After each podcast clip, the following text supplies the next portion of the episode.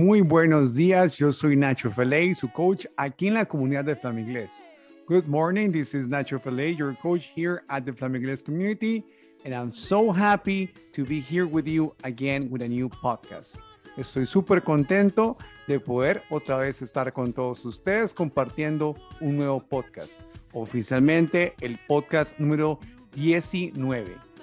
En el tema del día de hoy, queremos compartirles a todos la diferencia de cómo decir en inglés la famosa frase voy a versus lo iba a o yo iba a. Esa frase, como bien sabemos, el futuro de inglés, la forma tradicional, es aquel que se dice going to o bien el will. Los dos es como que vengamos a decir voy a o iré a. Pero para el ejemplo, vamos a utilizar el going to, ya que es aquel de entre el will y lo going to que lleva el verbo to be por delante.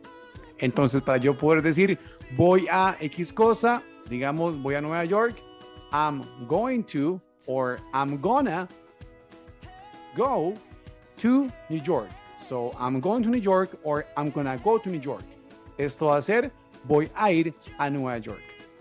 En el caso para poder decirlo yo iba a ir a Nueva York, vamos únicamente a sustituir el am, en este caso, por el was.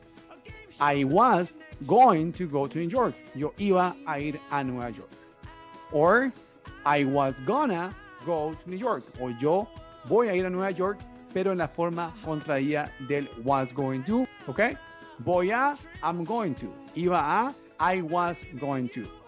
Thank you so much for being connected and see you next podcast with more information. Have a good one and goodbye now. Bye bye.